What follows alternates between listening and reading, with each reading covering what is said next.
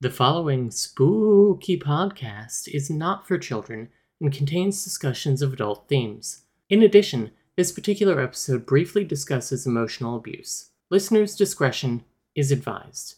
And remember, listeners, the spookiest thing you can do is listen to your own needs.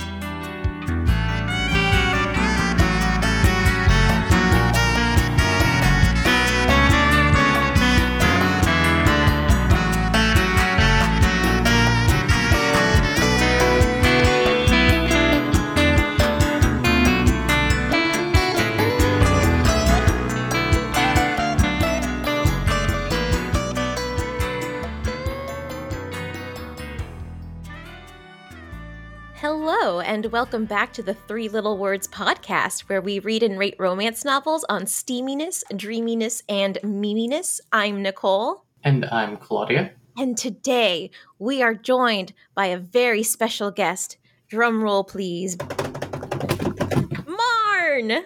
Hello, I'm Marn. You may know me from Argonauts or one of the other very many podcasts I make on Moonshot. It's really nice to have you back for another Halloween episode, Marn. Ooh. Thank you. It is so good to be back for another Halloween episode. Can I just say that I love that we are now have two Halloween monster fucking episodes with you guest starring. I know. like it's pretty great. I actually really love this. Because I'm sure like I honestly it didn't even occur to me that it's like, oh, there could just be a regular old horror story with romance in it that we can technically read. But I like how we just defaulted to monster fucking.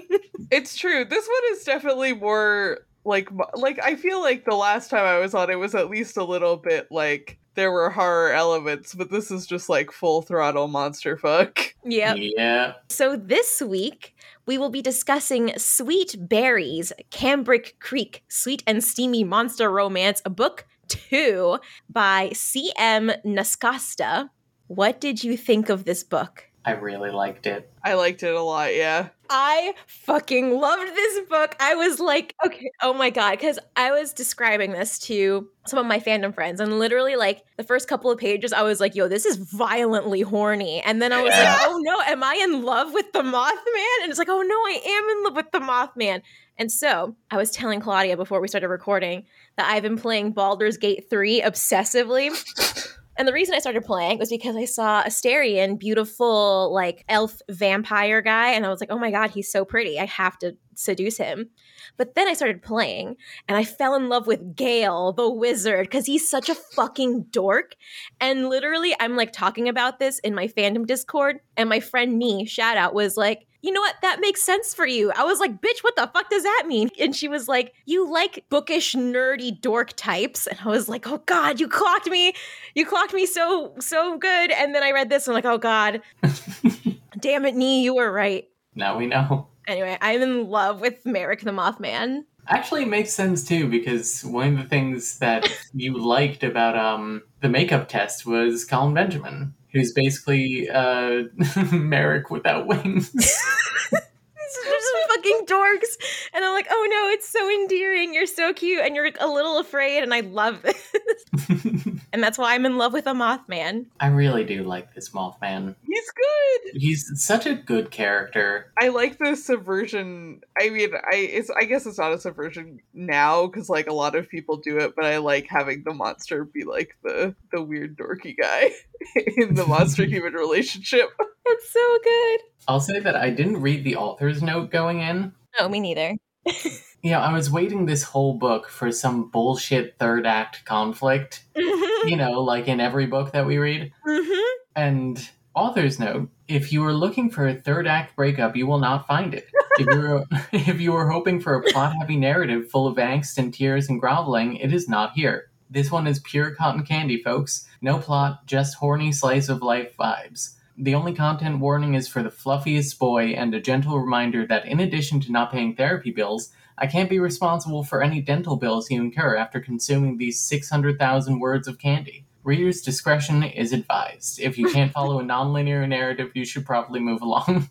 It's just so cute. So, okay, I now have sort of like a monster fucking scale in terms of like hmm. how much I enjoy this particular monster fucker content. So like fucking way over on one side, bottom of the barrel, primal imperative. Yep. Middle of the road, get in my swamp. Yeah. And then on the polar opposite side of the spectrum, like beautiful, perfect, flawless in every single way, we have AITA. Mhm. And so this is definitely more on the AITA side of the spectrum. It's really good. This is definitely the best straight monster fucker book we've read. Absolutely. I will say this made me want to read the other stuff by this author because a lot of it is like set in the same town. Yeah. and this book gives you like such a small taste of like the political climate in like this world in this town and i was like wait i want to know more about that hold on Can I say, I really appreciate how fucking weird the Mothman was. yeah also, the cover does not fucking do him justice. They basically No. put like a moth head on like on Fabio's body, but like this boy is a weird insect twink in the book. i feel like the cover doesn't do either of them justice because the Yeah, like they're neither of them is really supposed to be like conventionally attractive yeah. and they gave him a six-pack on the cover uh, it just occurred to me I didn't read what this book was about. So let me read the little little blurb here. Grace has a job she loves, a community she adores, and plenty of friends. But her lack of bedroom action has left this event planner too horny to think. Also, take a shot every time the book says too horny to think. Oh my god, right? When one ill advised night at the bar leads to her giving an exhibitionistic show to an unknown presence outside her bedroom window, she thinks she's hit a new low. When her voyeur turns out to be a nebbishly charming Mothman, Grace needs to decide if she can trust her body and her heart with this garnet eyed stranger before he flies out of her life for good. Nebbishly. Is that Yiddish? i feel like yes It is Yiddish. yeah i was gonna say it sounds very yiddish A person, especially a man, who is regarded as pitifully ineffectual, timid, or submissive. Yeah, I think that's my type. Honestly, I do feel like this author is probably Jewish, just from like the vibes. Honestly. i could see it well, do we want to get into it? Let's get into it. First line of the book She was too horny to think. Immediately, I was like, oh Lord, Yep. what are we getting ourselves into? I am so scared. I was so afraid when I heard those those words. I was like, in my soul, I was like, I really hope this isn't another primal imperative. Mhm. I think I literally said out loud to my wife within like the first 10 pages of this book, like, this is shockingly horny for the first 10 pages of a romance novel. Yeah, especially after the much shorter books that we read last year for Yeah. Halloween being not that horny. And then this one is like twice as long as both of them put together, and it's so much hornier. Grace works at this CSA type of place, a farm. That's probably what it is. Yeah, it is in fact a farm. Yeah, she's incredibly horny. Grace is divorced, and since her divorce, she hasn't really gone out too much. The way her friend speaks to her is the way my mother speaks to me. What happened to I'm going to start going out more? I'm going to start being more adventurous. You act like you're 80. What do you need to rush home for? To have your bowl of mushed peas and tuck into bed after a wheel of enticement? That's literally how my mother speaks to me. I'm like, girl, let me play Baldur's Gate for another 68 hours. Do we want to talk about her ex husband? Sure, I forgot his name. Something with a T. Thorpe? Uh, something, something like that? Yeah, it's some like fantasy name. I almost said Trump. That's not what it is. No, Thrump, Thramp, it's like Torgal or something. Tormand, Tormand. Tormand, yeah. Tormand. I don't know. T O R M A N D. So yeah, Tormand is a minotaur, and Grace describes how the entire five year relationship that she was in was essentially a long parade of emotional abuse. Which later on in the book, she's like, it, it definitely was an abuse, copium. Yeah, Even though she like knows in herself, she like doesn't want to say to Merrick, I guess. Yeah, that had to. I mean, because she just says like, but it was very unhealthy, something like that. Yeah. Mm. It's like, girl, emotional abuse. I think you can tell the Mothman. Yeah. He's so sweet. He'll understand. He's an angel. I love him. He's perfect. Can do no wrong. Merrick, the Mothman, please call me. My phone number is 203. Second divorced uh, monster fucker book here. Uh, I was just about to say. Oh, Oh yeah. I think that here's an unexpected trend in our Halloween specials. What a weird niche. Oh, baby, have I got a book for you? Are you into divorced monster fuckers? Because here you go. So, are we going to talk about her coworker that's always flirting with her? yes. Or basically sexually harassing her? Yeah. I thought that like he was getting built up to be like an antagonist and then he just like disappears. Yeah, he just Yeah. leaves. He literally like drives off at some point and we never see or hear from him again. Yeah. Also, his name is Brogan. Brogan. uh, broken. But this part with like introducing him and his advances and stuff, I was sending like screenshots of this to my Discord. And I was like, we haven't even gotten to the Mothman fucking. Like, this is just about her Minotaur coworker. This is crazy. Yeah, she like grabs his balls at work or something. Mhm. Yeah, no, that's how I was like, again, only a couple pages into this book, and I was terrified. I'm like, this is so horny. I'm scared. I'm fearing for my life right now. But hang on, I want to like, oh, this made me laugh. Brogan had been coming out of the barn, stopping short as he saw her approaching, a lascivious grin spreading across his bovine mouth as he ogled the amount of bare skin she was showing. Something about bovine mouth had me cracking up. Big cow face. but yeah, he basically keeps being like, "Hey, so like you want to fuck behind the barn where no one can hear us or see us?" And she's like, "God, that meme like nails digging into the flesh of your thighs, just incredibly horny." That's her. But she feels it's probably a bad idea since they do work together, which, yeah, true. I need to stress again, violently horny. She could easily envision exactly how long and thick his cack would be and knew all too well the delicious pressure that came from being filled by something with that girth. I've been doing that in my dramatic readings and notes. Did you say that on purpose? on purpose, yes. Okay. Don't worry, I haven't been infected by Massachusetts that bad. So that, and then this had me losing my mind. Like I was crying. She could almost picture the giant puddle of his release that would be left in the grass, the dirt, or wherever it was they would choose for their illicit assignation once it had gushed out of her. Like, damn, bitch, how much is he coming? That's crazy. there is a lot of cum in this book. yeah. They do imply several times that like the farm that they work on has like a place where they milk minotaurs. Is that what they mean by the milking? It's I got, think yeah. so because he says like several times that he's gonna go there and like come a bunch. Girl, that's what the first book is about. Oh, well, now we gotta read the milking one. I know. But it also like implies that minotaurs come milk. Like they have a conversation later Yeah. that that is like oh my god, I highlighted that conversation because I was like, this is so gross, but like so funny to me. that is like deeply the implication of that conversation. I was like, hello? Oh my god. Like, surely that is not the implication I'm supposed to be getting out of this. I have it highlighted. So, dear listeners, I will read that bit out loud when we get to it because I was like, this is gold. this is like horrifying and so horny. I'm so scared, kind of. I just did not process the milking at all. Yeah.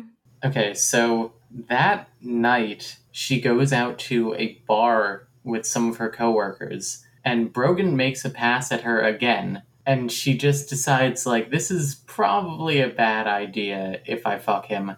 I'm just gonna go home and jerk off instead. Yeah, because she's literally like, he had to go to the bathroom or something. And she's like, when he comes back, I absolutely will let him finger bang me under the table. And I can't let that happen. Because he starts to. Yeah, he like does starts start to to. figure her under the table. Oh, he does he? Yeah, and then she's like, I gotta go. That's crazy. Goodbye, everybody. earlier that day, Grace received like a ton of blackberries from work. And so she just kind of leaves them in her screened in porch. She's like, ah, I'll deal with these in the morning. And she's like, all right, time to go upstairs and rub one out. So she does just that. And then she hears like a like a whump or something in the tree outside of her bedroom window. Something, someone was there in the tree watching her from the darkness. The thought alone of some unknown being just outside her window should have been unsettling. The reality that someone was watching her as she undressed should have been terrifying, should have made her lunge for a towel or her robe to hide. Instead, her nipples tightened at the thought, helped along by the slight breeze, and a fresh ripple of desire heated her core. You did say you were going to start being more adventurous. Girl, that's a big step to take. Okay, what do we think of these exhibition scenes? Okay, this first one, I was a little uncomfortable. Yeah. I was like, I don't know if I like this. I thought it was really hot.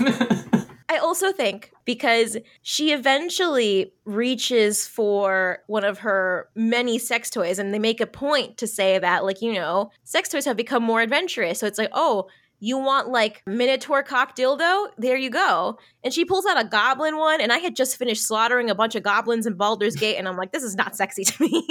it really begs the question what is a goblin cock like? I don't know. Now it's like I kind of want to find out because I mean, we got her off. Yeah. Who doesn't love goblin? Goblin, no, I shan't. these nuts. Yeah. Yeah, it isn't really described, and it does a little bit beg the question, huh? Mhm. Yeah. Also, how many dildos does she have? It's implied that she has a good little variety here. She got the variety pack from Costco. Because later on, she's. Jeez, puberty. Later on, she's kind of like accused of being like somebody who fucks a bunch of different monsters for like the experience of it. And it's like, she's not. But I think in her heart of hearts, she kind of wants to be. I feel like you can't not be curious. Yeah. You know? If I lived in this perfect world, I too would be curious about fucking all the monsters. Yep. Yeah, I did. I did like the world building where it's like, oh yeah, it's a town full of monsters. You can like go on the internet and get whatever monster dick you want. like Yeah. that's normal.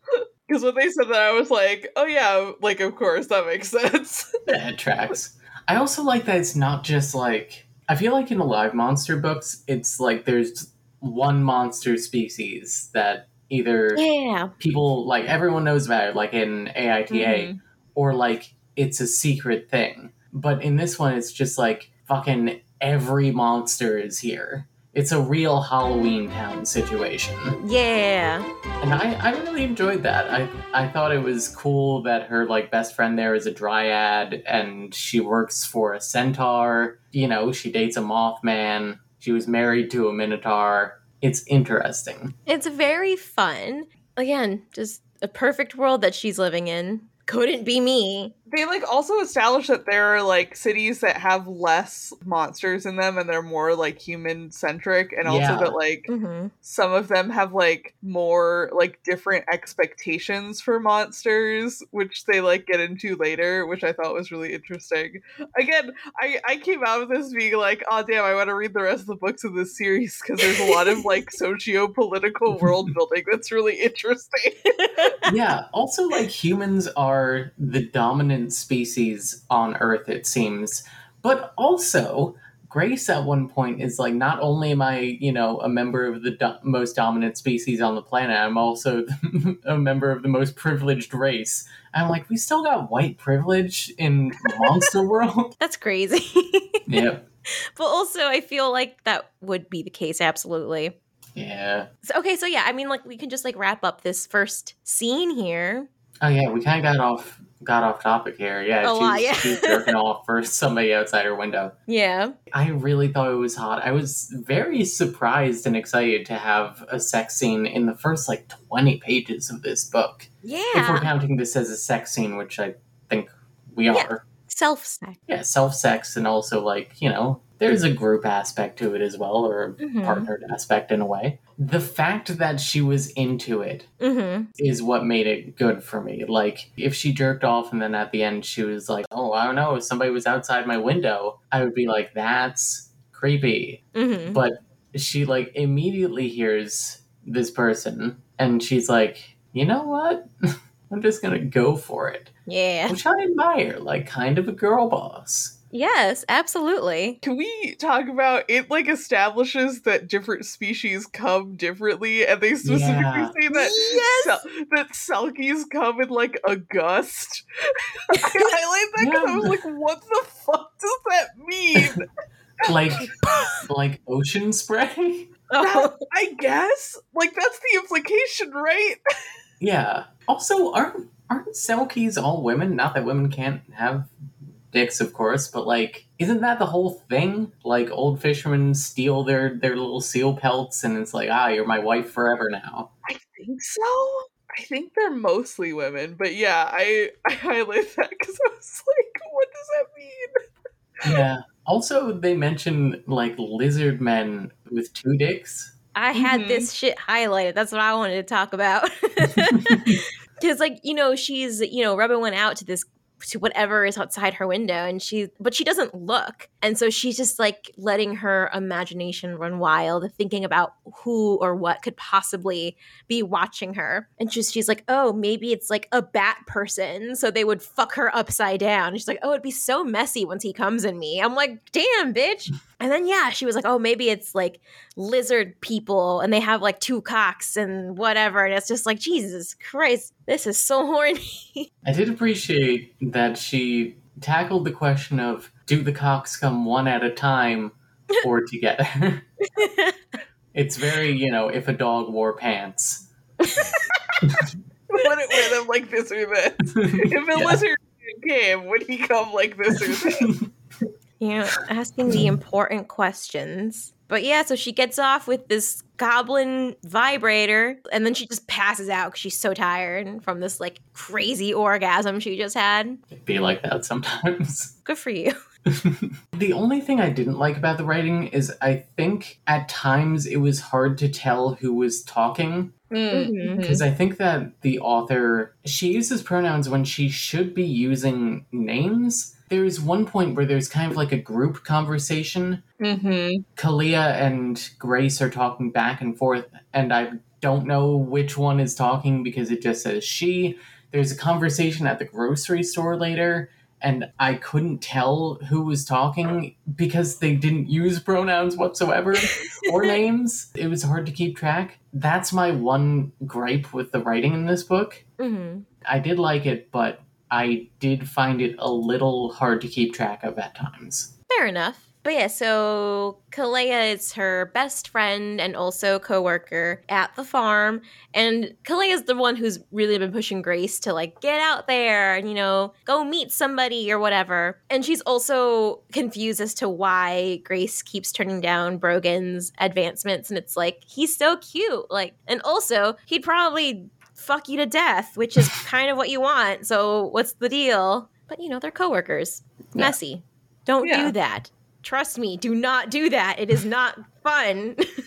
so, I had this highlighted because they talk about the Hemmings, who were, without a doubt, the most Mhm. attractive residents of Cambric Creek, a clutch of dark haired werewolf brothers with sparkling eyes and wide white smiles. And I was like, oh, are they going to come in later on? They have to be who book three's about. Almost certainly, right? Yeah, they're like the protagonist of like two of the other books in the series. Because I was like, it's weird that they get mentioned and like built up as important and just like not really talked about. And I looked at the other books and I was like, oh yeah, like all of the other books set in this town are about them. I got it. Yeah, there's a lot of like political talk around them. Mm-hmm. Where like, okay, first of all, apparently the incumbent mayor in this election was largely elected on a pants optional policy for the mm-hmm. town, Yep. which I think is very funny. they don't really explain why they're likely to be voted out this election in favor of one of these werewolf boys. But it seems like it's going to be a landslide victory, and there's a whole thing where, like, oh, if you want, like, this community event planning thing to happen at the orchard, you should make sure that you put up, like, these Hemming for Mayor signs along the way. Little, little confusing. Yeah. I feel like we need the backstory from book one. Yeah. Oh, well. And then also more story in book three. because book three is about Lowell Hemming. So it is about one of the Hemmings brothers. Okay, I really liked this scene where another friend of theirs, uh, Enika, so Enika and Kalea pressure Grace into installing the Growler dating app. And I was like, girl, let me download that right now. Uh, so I just thought that was like a very fun scene how they got her to download the app and then we're just kind of scrolling through profiles and like, you know, judging them and stuff. It is honestly one of my favorite activities. I love doing that shit. It's so fun. I also found it funny that they assure her that the app is not just for werewolves. Mhm.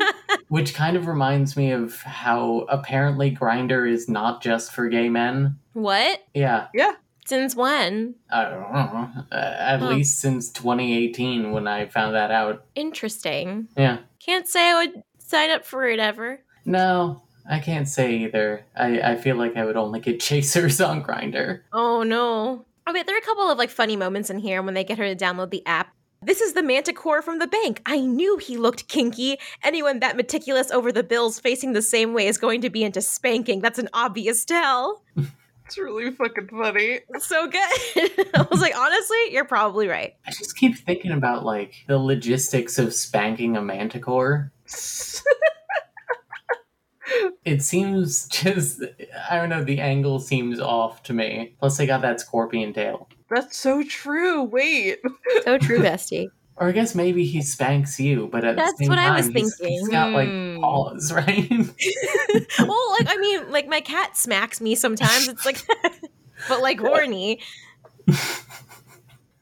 do you think that these monsters have any like humanoid elements to them, or do you think it's like pure monster, like the Manticore, for example? Do you think he's kind of like a dude standing up a little bit, but like has all the body parts of a regular Hmm. Manticore? I think he's on all fours. The fact that they have like specialized clothing and stuff, and Oh, that's true. that leads me to believe that maybe there is a need for if a manticore wore pants, would he wear it like this or like this? Also, I feel like that would just apply based on like different builds. Like, you know, we don't have the same like hind legs and stuff and tails as a manticore. So it's like, is it specialized specialized clothing or is it just like modified human clothes because essentially they all still like kind of stand upright? Maybe. I'm just thinking like I feel like at this point I have established that I am a monster fucker. But fucking a manticore is like more bestiality territory than monster fucking territory He's got a human face. in my humble opinion. so, you know, they're going through this dating app, and, you know, Grace is just like, I'm not really into this. And so she thinks to herself, it's going to take someone really special. And really special doesn't just drop out of the sky. And I was like, ho, ho, ho, oh. bitch, Oh. You're going to fall in love with a Mothman. And then also, I'm going to fall in love with a Mothman. Unexpected plot twist. And then we get to exhibitionist scene number two. Let me tell you, when I was surprised and excited that there was a sex scene like 20 pages into the book, let me tell you, I was even more excited that there was one like 30 or 40 pages into the book. Yeah, they really give you the old one too in the first like Uh-huh. 50 pages. So the first one was like fine, didn't really do it for me. I was like kind of like, oh, this is weird. This one I was really into, and I think because she's like fingering herself and knows that whatever is outside her window is outside her window, and she says, "Too bad you can't take a taste," and like invites him in essentially, where she's just like, oh, like I know you want to taste my vagine, and I'm like, this is really hot. Like it's like okay, now you want like audience participation. I dig that. It's like an improv show now. Oh god, I wish the Ben Schwartz show was like this. I'm in love with him.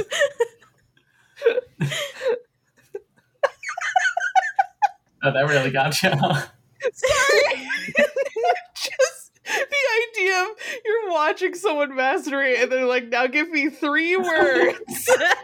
uh, but yeah, I was really digging this. She says, It's too bad you're not a little closer. If you were, you might be able to take a taste. That was what she needed, she considered, not a date. She could buy her own dinner, and making mindless small talk with a stranger wasn't going to cool this fire in her blood. She needed someone to go down on her until she came against their tongue, and then fuck her until she was boneless and finally able to get a good night's rest. I was like, girl, you are mm-hmm. so real, honestly. But yeah, because, okay, again, the beginning part of this book was like violently horny. But now I was like, okay, Now I'm into it though. I think just so much so fast kind of like scared me a little bit because Mhm. I feel like it was setting the tone for this entire book when it didn't really. It kind of gave us like a little like, you know, little taste. Mhm. I feel like the first like 20 pages of this book were just very misleading. I can see that, yeah. Yeah, but like this shit got me though. I was like, okay, cuz now he participates. Oh boy. Okay, first of all, can you tell us about this bit? And then I want to have a conversation about the logistics of this bit. Oh god. All right, let's do it. Yeah, so she invites him in and she's masturbating in her room and she feels like someone touching her from outside the window. She like gets the goblin dildo back out and is like fucking herself on it. And yeah, she like feels someone touching her from like outside the open window. And like you don't know what it is yet, and you won't for another like a hundred pages. and at this point, it's like, is Mothman psychic? Is he Yeah. like telekinesis fucking? Ye- yeah, That's right? what That's I what I thought thought was too. going on. Me too. I absolutely thought there was like telekinesis happening. Same, to Again- be honest. Again, Baldur's Gate brain rot. I'm like, oh, he's using a mage hand. So true. Okay, so obviously we're we're not gonna play coy with it. It's obviously the Mothman. It's his tongue, which seems to be like infinitely long. Hell yeah, Uh-huh. baby. I'm willing to suspend disbelief there. Also, Dell thought that Syra had a long tongue. Oh boy. Gotta get herself a moth woman. I had to look up the, the name because I'm like, I think I know what the name for this is. And I just I had to confirm. Proboscis. A proboscis. Yeah. Oh, proboscis is that his? I said proboscis. Proboscis, anyway. Yeah, so that's what I was picturing. And then there's a later sex scene where he goes down on her and she describes she hang on. Uh let me search my book for cock like. Because you find out later that he just like keeps it coiled up in his mouth all the time. How can he talk? it's rolled up like a like a fruit by the foot. Right. Cause she like when they make out later, she like has the thought that like there's no tongue action happening, and then later when she like finds out that he has like an incredibly long tongue, she's like, "Oh, okay, I understand now." But it's like, well, if it's just rolled up the whole time, how is he, he talking? What's happening? But Yeah. also, it's like, how far is like, what's the position of the bed, for, like to the window? How far it- away is it? Like, Is she on the bed or is she on the floor? I thought She's she on was the like, bed. oh, okay, she's farther than I thought she was. Then, like she's on the bed, coochie facing the window. yeah, See, I didn't even picture it as Coochie facing the window. I figured like Coochie was facing perpendicular to the window and he just kind of I know the listeners can't see this, but like A shotgun degree turn. Yeah. Nah, coochie facing the window. She was giving a show. He was mm-hmm. seeing straight up through there into her cervix. Like, the description like it seems like someone is like actually fingering her because she doesn't know what's going on and i guess she like doesn't know to equate it with a tongue also because it does like this sucking thing against her clit. And so she's like, what is happening? Yeah. yeah, So this is where I went back and forth. There, I'm like, oh, it's it's like a like a proboscis, like he's he's sucking up her nectar like it's a flower. But like later on in a sex scene, we get the endless length was a slithering, probing, cock-like intrusion that had her fisting the bedding as he pressed into her walls, finding the spot inside her that made her see stars. So like that implies to me that it's like a normal tongue that is just like infinitely long. that's what i thought but in this she, yeah But then later they go back and say that it's like long and thin. I'm like, which is it? It can't be both. Because I don't think of like a straw as as cock like really. Because it said cock like intrusion. Mhm. So I think it's just like the penetration of it all, which is what makes it cock like the fact that it's able to like get up in there, you know? Like a normal human tongue, you know, could only reach so far. Mm. So that's that's what I was thinking.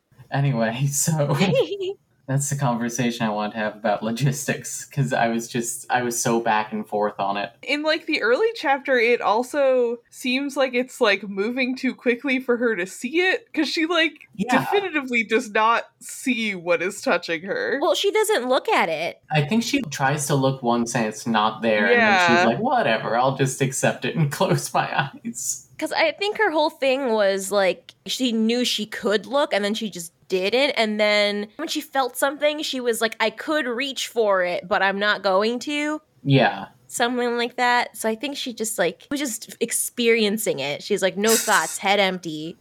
Something in or around my coochie. All I need, baby. Imagine if you were just like passing by this house at night and saw a guy sticking his whole ass tongue through the window. a couple feet away through the window. it's like it's like um Patrick in that episode of SpongeBob where his eyes like go through the door. oh, but yeah, he he sucks her damn soul out through her clit. yeah. Hell yeah, he does. Sheesh. She's never had an orgasm quite like this. One that's twisted behind her stomach, making her legs shake and go numb, her whole body trembling, every nerve ending she possessed coalescing into one. It all centered on her clit, which was still being sucked by her thirsty voyeur as if she were the last glass of water on earth. All she could do was grip the edge of the pillow she straddled and hold on for dear life as she shook. Grace felt her vision begin to go spotty. She had never come this hard, nor for this long, the pleasure beginning to border on pain when the suction released. Whatever it was had wrapped around the swollen, throbbing bud, enveloping it in a slippery embrace, tugging gently as she slumped. Her muscles had clenched so tightly around the goblin dildo she nearly felt cramped. I'm sweating. I like the descriptions a lot in this book. They're, They're really very good. good. These are good sex scenes. Also, I was literally walking to class while listening to this in the audiobook. I'm like, God damn. It's like, I gotta do darkroom photography in a minute, man.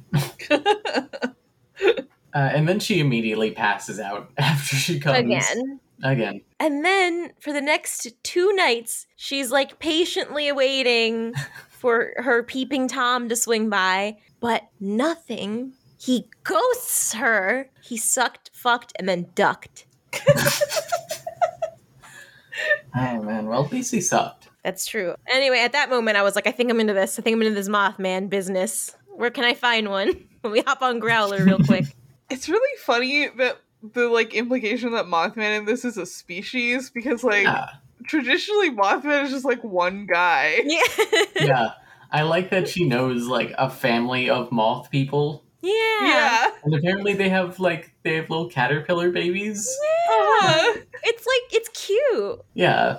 Can I get bred by a Mothman? That's a question I had too. Ah, should I save this for later? I want to talk about it in general. Is there interspecies breeding in this universe? Like in the D&D world, it's like there are certain humanoid species that can crossbreed, but others who can't. So, like what happens if a Mothman fucks like a minotaur woman? I feel like there must be because it makes a point of saying that Grace is on the pill. Yeah. And also, I have the knowledge of having read the summaries of the other books in the series, and one of them takes place in a fertility clinic. Ah, interesting. Well, how I I want to see all the weird hybrid people mm. now. Me too. But also, good to know I'll get bred by the Mothman. I also got a question about werewolves. so, like, Hit me with it. are you born a werewolf in this world, or do you still like have to become a werewolf? Like, are you a human until you get bitten by a werewolf, or can you just be born a werewolf? It seems like you can just be born like that. Yeah. I don't think like having to get bitten is like a thing in this universe. I think it's just like this is just a species. Yeah, because they, they also mention vampires later. Yeah, it just confounds me to no end. I need to know all the details. Listen, Miss Nascosta, can you please send me your fucking lore Bible? Send me your lore Bible. But also, I'm imagining having to give birth through my vaginal canal of a caterpillar. Actually, I feel like that might come out easier than like a human child. It's all kind of like one tube. You don't have to do the head and then the mm. shoulders. Yeah, but also like how big is this caterpillar? Yeah, is it like human baby sized? If it's just like a life size one, like this tiny little guy. I have to assume it's like human baby size. Oh God, that's terrifying. Actually. Imagine having to push out a minotaur as a human. Oh God, with God. the horns. They're probably not born with the horns, right? They probably got like nubs, but not like fucking, you know. I, I need to look up a picture of a baby cow. I was gonna say I don't think cows are born with like a full head of horns. Oh, baby cows. Yeah, no, no horns. Anyway, so there's like a book we're talking about, right? Oh yeah. Yeah, so Grace is at work after like several days of waiting for her mysterious nighttime visitor to come back, and she's doing event plannery stuff. And uh she she meets a Mothman who who rocks up to her CSA stall in the evening and is very very awkward about it. He's like very socially awkward and doesn't wear any clothes, which is like specifically pointed out as weird in the narration. it's like it's not like it's unheard of, Yeah, but it's- it's it's still like do you you walk around like this, man. Because the whole Uh-huh. thing is, it's like if you're not hanging dong, then you don't have to wear clothes, essentially. But it's like if Yeah. you have like genitals that are out and about, cover that up. Yeah, you should wear pants. Yeah, it, it specifies that like a lot of monster people don't think that they should have to wear clothes, and like, mm-hmm. but in a lot of places, like legally they have to. Yep. But yeah, this Mothman, he's not hanging dong, so he doesn't have to wear pants. he's naked. And Grace like, oh, that's a little weird, but like, I, I guess fine. And he very awkwardly indicates that he wants to know about like the blackberries that they're growing at the farm. And Grace is like, oh, like they're all picked over already. I don't know what to offer this guy. And she's like, well, like, what about blueberries? And he's like, no, I want blackberries question mark and she's like well i guess we could like go check out the field or whatever and she realizes as she's like having this conversation with this guy that it's the guy who has been watching her from outside her window because she realizes that he is making like the moth noises that she's been hearing like Yeah. the clicking Um, and chirping sounds. yeah, she goes under the table to get like a flashlight and she hears him chirping and she like sits up so fast that she like reams her head on the table. Honestly, though, if I was in this situation, this is a nightmare situation for me. It's dark. I'm in the middle of a field. Uh-huh. this guy who I've been like anonymously masturbating for has found me at my place of work. Ah, nightmare. Grace like thinks that. She's Yeah. like, "Oh, this is like a horror movie." And like he's, does. he's gonna like put me in his trunk or something. And she confronts him and she's like, Why are you here? How did you find me? She's also wondering why didn't you come back? Yeah, and she's also like, Why didn't you come back?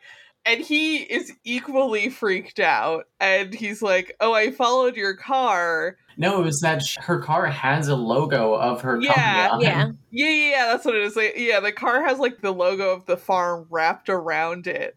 and so he like saw it in her driveway and came here. I'm in love with him. It's disgusting. He, he so he tells her like you know he found her place of work because of her car, and he says, "I'm sorry. I I didn't mean to watch you. I mean I did, but I didn't mean to. I shouldn't have. I should have left. I I smelled." I smelled the berries. I love blackberries, and it's been so long since I've had them. Do you have any idea how hard it is to get farm fresh fruit in the city? I stopped in your yard when I smelled them, and then I I got distracted. And she's like, "You got distracted by me?" And he says, "I smelled the fruit, and then I smelled you. You smelled amazing, much sweeter than the berries. I I wasn't able to help myself, and I was like, "Sir, I'm going to pass out."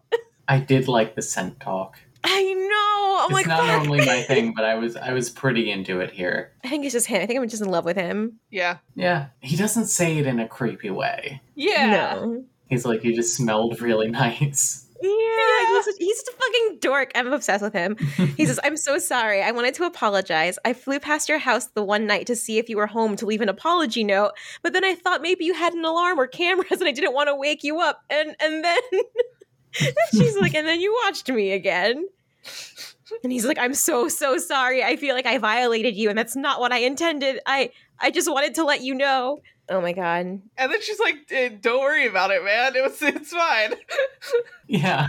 His name was Merrick, and by the end of the hour, she was smitten. Girl, me too. hmm so Merrick is a scientist or like a researcher. He studies circadian rhythms of pollinators and how they're affected by like different changes in the environment, something like that. Mhm. A really specific field that I don't think I would have come up with as an author. He says, I study the agricultural impacts on the migratory habits of seasonal pollinators, you know, like bees and hummingbirds. This feels to me very like this is like something that the author is either personally interested in or they like have a friend who could tell them everything about Yeah. it.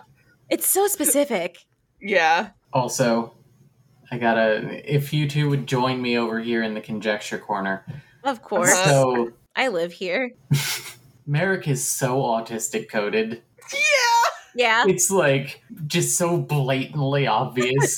like his inability to really talk to people or make friends, his constant like social outcastness, his little special interests that he can talk endlessly about, and how like he, he becomes so much more confident when somebody listens to him talk about it for a long time. He stims a lot in subtler little ways. And then here's where I where I go a little off the deep end here. Grace is plural coded. Okay. I saw a couple instances where she said we. Yeah, she Yeah. thinks in we's Yeah. a lot. Okay, I gotta ask, CM Nascosta, we're probably gonna at you in this episode.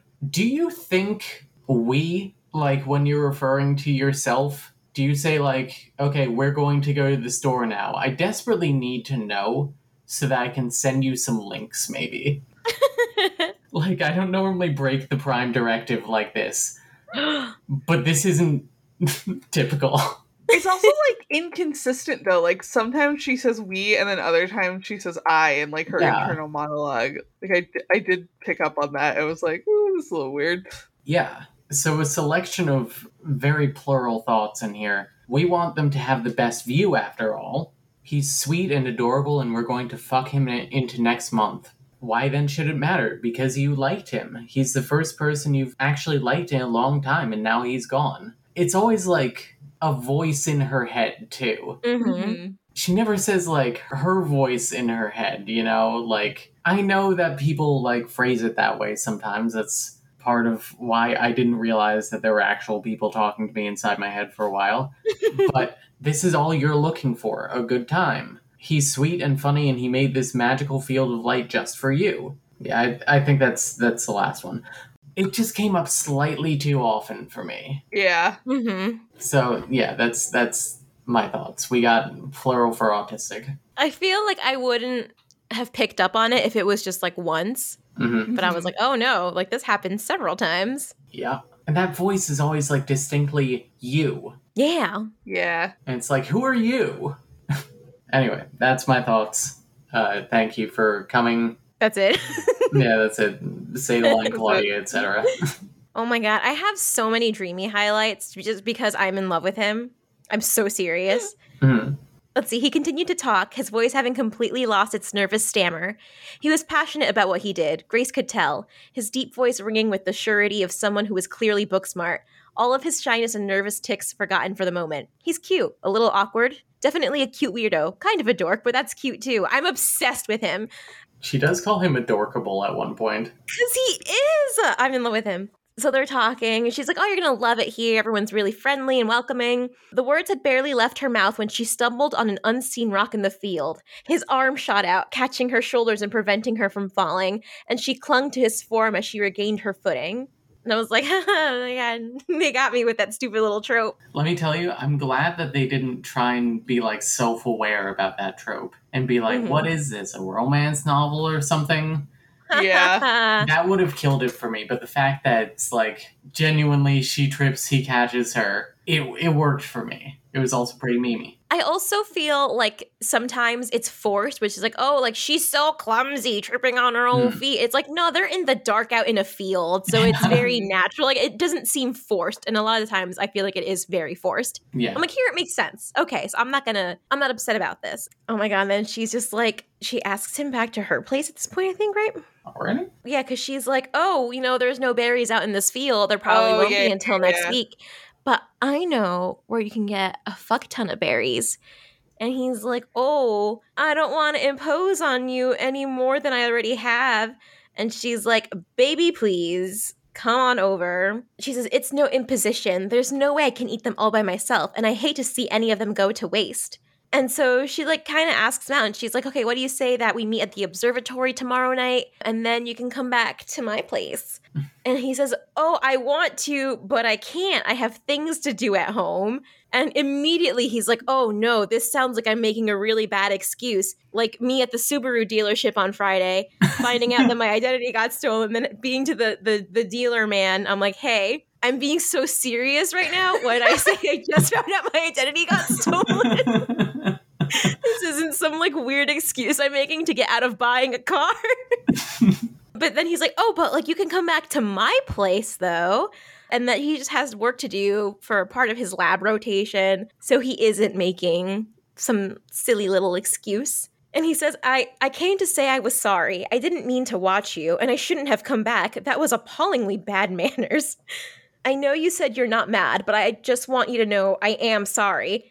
But but I'd like to see you again, get to know each other if if you wanted to. We can meet at the observatory and then then you can come with me maybe or if you'd like. It won't take me long to record the data and I have a telescope and there's an excellent view of the Northern Cross asterism from the deck. Scorpius tends to be a bit low and the light pollution from town makes it a bit harder to appreciate until much much later. But if if stargazing is what you're interested in, we can still do that. Stargazing and berries.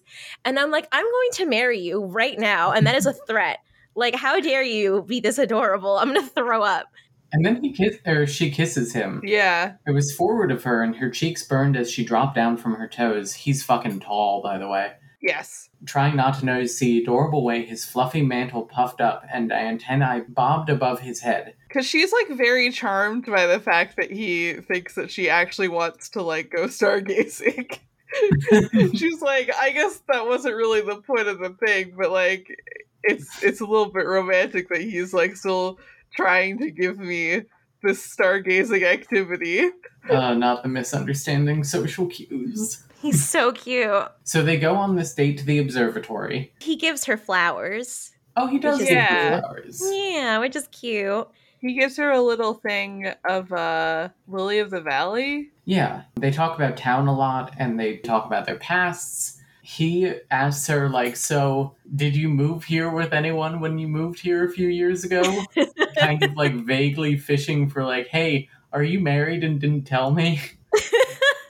um, She also wants to know if he's married and didn't tell her. yeah, I don't think Yeah. the thought occurred to her until this point, though. No, yeah, he he like asked her, and she's like, "Oh, he's trying to see if I'm in a relationship." Wait a minute, what if he's in a relationship? Yeah, she says, What about you? You just moved here this month, right? Are you here alone or do you have like seven little moth babies waiting for daddy to come home somewhere? But before that, oh god, they're so fucking cute. I love them. I'm obsessed with them. But they're in the observatory and they're not alone and they're talking and like clearly having a good time. And Grace laughs. And so there's this like lizard couple off to the side that kind of shoot her a nasty look. So she says, I think they want us to be more serious. She'd giggled to him in a stage whisper as they moved around the observatory's dim interior. Too bad, he said lightly, pulling his arm free from hers to thread his long, spindly fingers with her own. I'm a scientist. They don't get to judge me, and this isn't a library. Besides, science is supposed to be fun. Let's go outside. I'm like, I'm going to kiss you. I'm so serious. I'm in love with him. Do lizard women have two vaginas? they don't need to. They have a butthole. True. okay, yeah, sure. well, question answered. also, I must have completely skimmed over this line the first time, but she thinks to herself that she's excited to go back to his place later. Quote, He's adorable and awkward, and if books and movies have taught us nothing else, it's always the cute, nerdy guy who loves to eat pussy. I I also love that his uh his reaction to her asking if he has kids is no, I'm a scientist. Uh, I love him. Damn it, Jim! I'm a I'm a scientist, not a father. Merrick also talks about how he's like never lived in a place with so many non-humans and he's like only ever worked with human coworkers in laboratories and it's very clear that they always like isolate him. I don't think they ever straight up bullied him, but it's clear that he has never had like an actual work relationship with someone. It's giving like microaggression. Yeah. They're not like straight up moth racist, but it's like, you know, Yeah. They're like Mm. they're like, "Hey, Merrick, you want some nectar?" I, I was just going to go get some. it's like, sure you are Brad. this is also the scene where she realizes that he's like nocturnal. Well, he's crepuscular, he says. Yeah. So he like wakes up in the late afternoon or something, right? Yeah, he like wakes up in the evening and he usually works nights. So she like realizes that he has been like coming and looking through her window like on his way to work basically. Which is so funny. oh, what a morning routine. Right? Yeah. Like, oh, let me just go on my little like morning jog to work and or flight, I guess. He he flies, Mhm. and then you just stumble across this, and you're like, oh, you know, I was running a little late. I forgot to eat breakfast today. Let me sneak some of these blackberries, and then suddenly you're eating pussy. You know, as you do, as it happens. We've all been there. They're getting a little handsy. They don't end up hooking up quite yet. Why don't they hook up? I kind of didn't get the reason. I, he's just like, oh, I, I can't tonight, essentially. Yeah, because she's like, Do you want to have another taste? And he says, Yes. And that's why I shouldn't come over tonight. But I'd like to see you again. If you'd like to, that is, if I didn't scare you off with all the bats and the hummingbirds, I'm going to kiss him. I'm so serious. How'd you imagine his mouth? Like a human mouth. Like a human mouth, except apparently his tongue is all rolled up in there, like a fruit by the foot. Before they said that he had like lips, I was initially like, does he have like the, the weird little like pincer mouth? Mmm. Like a triangle one. She also like feels him up and is like, "Oh yeah, his dick is like sure in there somewhere." yeah. Anyway, for about half the book, I imagined him with a little triangle mouth. I imagined him with just like a face and lips. Yeah, because on the cover he has a regular man face. Yeah. Did you guys see the illustration at the very end of the book? I don't think so. What? Hang on. Because it's much clearer what he's supposed to look like, in my opinion. Oh, Oh yeah, yeah, yeah, I'm into it. It's not quite what I imagined, but it's a lot closer than than you know what the hell, Yeah. whatever the hell is on the front of the book. The cover is just like a buff man, and they put like antenna on him. Yeah. basically. We also like meet one of her friends, Triss. Mm-hmm. and like she's talking to Triss about stuff, and Triss is like a reporter or some shit, but like very observant. And so Grace is like looking at her phone, and Triss is like, okay, so it's not work and it's not family. That means you've either found time for a hobby or you're fucking someone new. Gracie, I do believe you owe me a little something. Who is he? And so she's like, ugh, like you're gonna dig up details if I don't tell you anyway. Somehow, you nosy bitch. And so she just tells him about everything that's going on. And so she says, I'm not fucking anyone. I went out on a date the other night. He's new in town, a Mothman. He's a scientist, works at the school. We've only been out that one time, and I thought we were going to make plans for this weekend, but I haven't heard from him yet. And he's like, "Mm, These men act like boys, and then they wonder why they're treated like infants in their relationships. If you haven't heard from him by Thursday, delete his number. You're too good for that. And I was like, No, Mothman, why aren't you texting her? This is also where you find out all like the political stuff about like the, Yeah. the mayoral election, and yeah. her friend is like, "Oh, you should put up like the Hemmings for mayor sign if you want like your meeting to go well." I'm gonna vote for Hemmings because uh apparently they're all sexy, and that's what I want in my politicians. Sexy. I'm gonna vote for the incumbent candidate because I don't really want to wear pants. God, you're so real, honestly. also, there is a very funny line here that I had to highlight. and I'm sure many other people did too.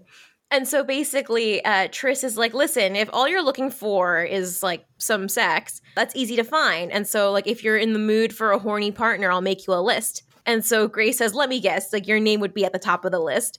And Triss says, I'm a satyr. If I weren't horny all the time, I would just be a goat, Grace. And I was like, That's kind of funny. I also highlight that. Good line. Good line.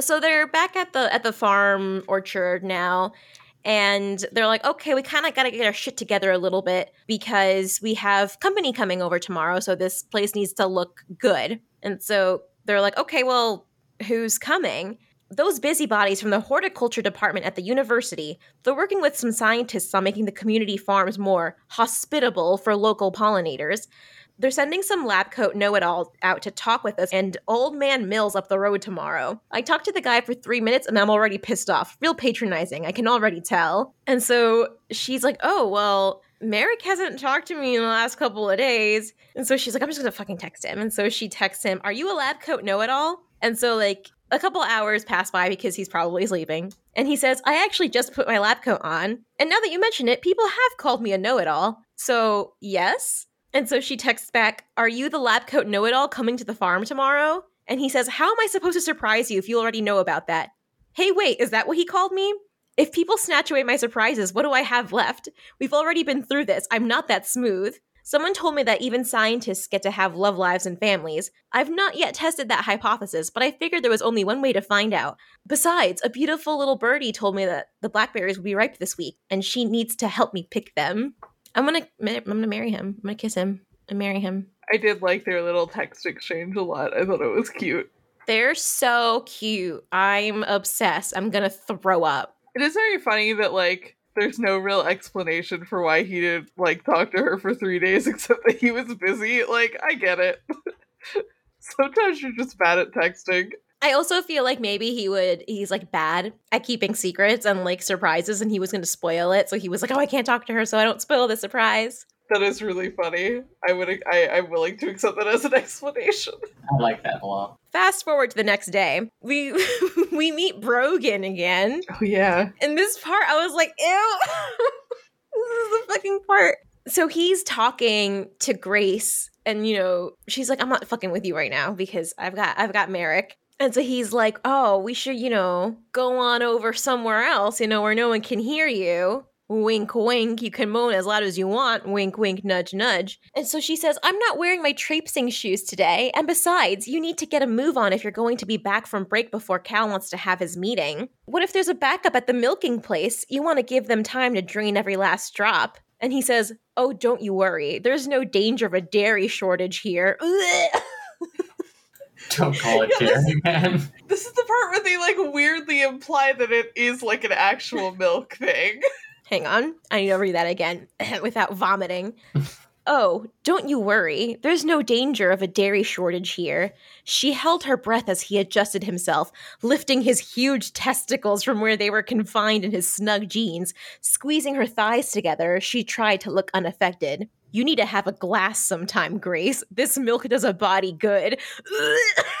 Not a glass of cum. So fucking Brogan leaves and Grace like realizes that this meeting between Merrick and Cal has like ended and she's like, oh, he left without saying goodbye. And she gets a text from her like gossip reporter friend who's like, he's had five different addresses in the last four years. Like he's probably trash and like he's here for a good time, not for a long time. And she gets very sad and she's like, Oh, I liked him. And he's clearly not interested in me. But then Merrick comes back for her. I love this part also. They were joking earlier where she was like, "Oh, don't Mothmen like kidnap kidnap innocent Yeah. women?" And so he's like, "No, this is an urban legend." She's feeling kind of bummed out that he left without talking to her. A low thrumming was the only indication that she was wrong. The buzzing of a high voltage wire, growing in intensity as her head whipped around in the gathering darkness, the sound only just registering when Merrick suddenly appeared before her, dropping from the sky in a graceful landing, making her shriek in surprise. Sorry, he gasped, gripping her by the shoulders as she wobbled on the gravel. His antenna danced in the lamplight as she reeled, red eyes peering down in concern. Surprise quickly gave way to pealing laughter, and once she started, it was impossible to stop, leaning into his strong arms as she shook with mirth. He could claim it was an urban legend all he wanted. The way he'd appeared like some giant winged menace was more than just a bit disconcerting. No wonder humans make up stories. And he says, I, I got turned around out in the field and I didn't want to be walking around lost all night if you were waiting. I, I wasn't sure if you were. I thought you might have left, but I didn't want to keep you if. And then she just like kisses him. And I'm like, oh, he's so fucking cute. I'm obsessed. And it comes out that Cal like gave him the wrong directions to like get Yeah. out of the farm and like sent him off to the pig pens. What a bastard. He like catches her up on his meeting and then they go to pick blackberries together on a little date. Yeah. They're so cute. They're very cute. And oh boy, yeah. When he's out in the field, he starts he he starts slurping that tongue all around. oh my god, I'm obsessed. Again, so many parts highlighted in here. Well, first of all, they talk about her ex-husband and then they like start almost having sex at the field. Okay. Oh Uh. my god, I had to highlight this part because I'm like, I'm normally like the whole jealousy thing pisses me off more than anything 99% of the time. And I only say 99% of the time because this is the 1% right here where I was like, oh, okay. I'm like twirling my hair. So she's talking about how her marriage was just unhealthy. And so he says, I don't want to make you talk about painful things, but is there someone I need to drop off a bridge somewhere? And she's like, oh, like, see, like, I knew they weren't just urban legends. He's so fucking cute. And so she says, You don't strike me as the violent type. And he says, I'm not. I'm a lover, not a fighter. But there are exceptions to every rule. And she says, That's good. I don't care much for fighters. And he says, And your ex was a Minotaur, right? There's a Minotaur who works here. I saw him we- as we were heading out to the field. There is, she agreed. Not all minotaurs know each other, Merrick. And so she decides to push her luck. He's a good guy. He's been trying to fuck me for the past two years. Got pretty close a few weeks ago. And so his hand on her hip tightened and his eyes flashed a darker red as he tugged her closer. Perfect. I hate everything about him. And I'm like, cool, I'm in love with you. I do like that. Have we mentioned that he has red eyes? Because they make a big point of it. Oh, yeah, he has red eyes. And I'm into it. They do lean into the Mothman look. They do. I'm into it. Merrick, please call me. I'm obsessed. It's interesting to me what like got kept of the traditional Mothman look and what didn't. Because like he has the red eyes, but he's actually brown. He's not like black with red eyes. Yeah. I find his appearance to be very interesting. I like how he's like in the dark, he's kind of like a luminescent gray. Mm-hmm. He sounds very pretty, to be honest. Oh my God, yes. In the dark, he's like pale gray, and then like in daytime, you find out that he's actually like a, sort of a like dusky brown color. Yeah. And I also love the way they describe like how he physically feels too, like velvety. Mm. Mm-hmm. And I'm like, oh, I want to let me hold him. Yeah, he he's covered in like the moth dust. Yeah. They explain later that he like never has to shower because his dust is constantly shedding off of him and that keeps him clean, which is cool. I like that. I also like a few times they mention how she will have like a lot of like dust on her Mm-hmm. just from like, you know, embracing him and having his wings near her and stuff and how she like really wants to just like keep that on her for a little while longer sometimes. Yeah. It's really cute. She is smitten as a kitten. I think there's a children. Uh, sorry, I looked up pictures of Mothman and I found what I think is a children's book called Dear Mothman. Oh my god. The only one who understands might not even exist. What the hell is this book? Oh, wait. Poet and author Robin Gow's moving middle grade novel in verse, Dear Mothman is about a young trans boy dealing with the loss of his friend by writing to his favorite cryptid. Oh, I think I've heard of that. It sounds really nice. It does. Man, gotta read Dear Mothman, I guess. Okay, so while they're in the field, after all that talking, they kind of like playfully smear berries on each other. Mm-hmm. And then he takes his little his little tongue and like slurps it up, and he's like, you know what? Let me let me just slurp on down a little lower, and starts like starts eating her out while standing up in the field with her, which is interesting. I I kind of appreciate this weird position that he is able to do. She actually gets very close to coming, and she's like. Actually, let's maybe not do this here at my place of work. Yeah. There's one line in here that I highlighted as steamy because it had me like short circuiting. And he said, You're making it very difficult to be a gentleman. And I'm like, I'm going to mm-hmm. throw up like violently. I'm ill. I'm sick. I need to go to church. the hold that he has on me is honestly concerning. I also love that after she says that, he asks, Do you want to come over for sex? His matter of factness was adorably hilarious, she decided, nearly choking on her laughter. Terribly literal, he was leaving nothing to chance this time. And it's like, we love the direct communication. The bluntness is appreciated. I was glad that they didn't fuck in the field because as that was happening, Yeah. I was like, girl, that's your place of work. Those are like the crops that are that, Yeah. like people pay you to pick. like, come on now. Uh, And so, you know, he was saying that, you know, he's having a hard time being a gentleman. And she says, You can be a gentleman tomorrow morning when you make me breakfast. Let's go back to your place for sex. I found that cuter than like steamy. It was just so cute. also, uh, there's a brief moment where she mentions that she used to be on Prozac, but she stopped taking it. Oh, Oh yeah. And it's like, girl, take your medication. what are you doing? no. Woo. We're raw dog in life, baby. Anyway, So they go back to his place. It's a nice place. And then they fuck, baby. oh boy, do they fuck. Oh boy. Fuck so much. I'm kind of at a loss for words at this whole scene. First of all, what do we think of the scene? It was great. I was short circuiting the whole time. Yeah, it uh oh boy.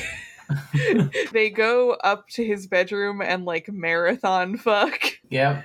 Yeah. His bedroom, which is his whole apartment, by the way.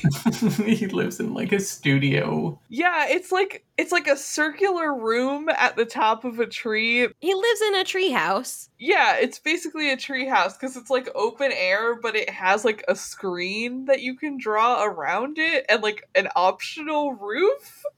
Yeah. The way that it's described is crazy. It sounds cool. And I was like, I understand what this looks like in my brain, but like you're gonna be up here with like the fucking mosquitoes and shit. Like Yeah.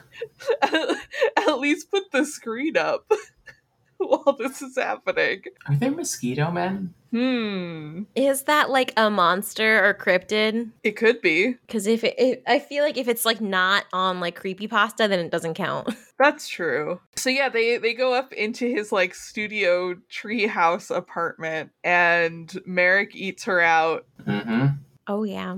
Well, first she like she like rides his fingers Oh yeah, for a while, and and kind of like has the same feeling of like the exhibitionism. And like I love it because she's like the one who's like guiding his Mhm. fingers, where she's like, okay, one finger, two finger, and she's like controlling him by the wrist. And I'm like, oh no, that's really hot.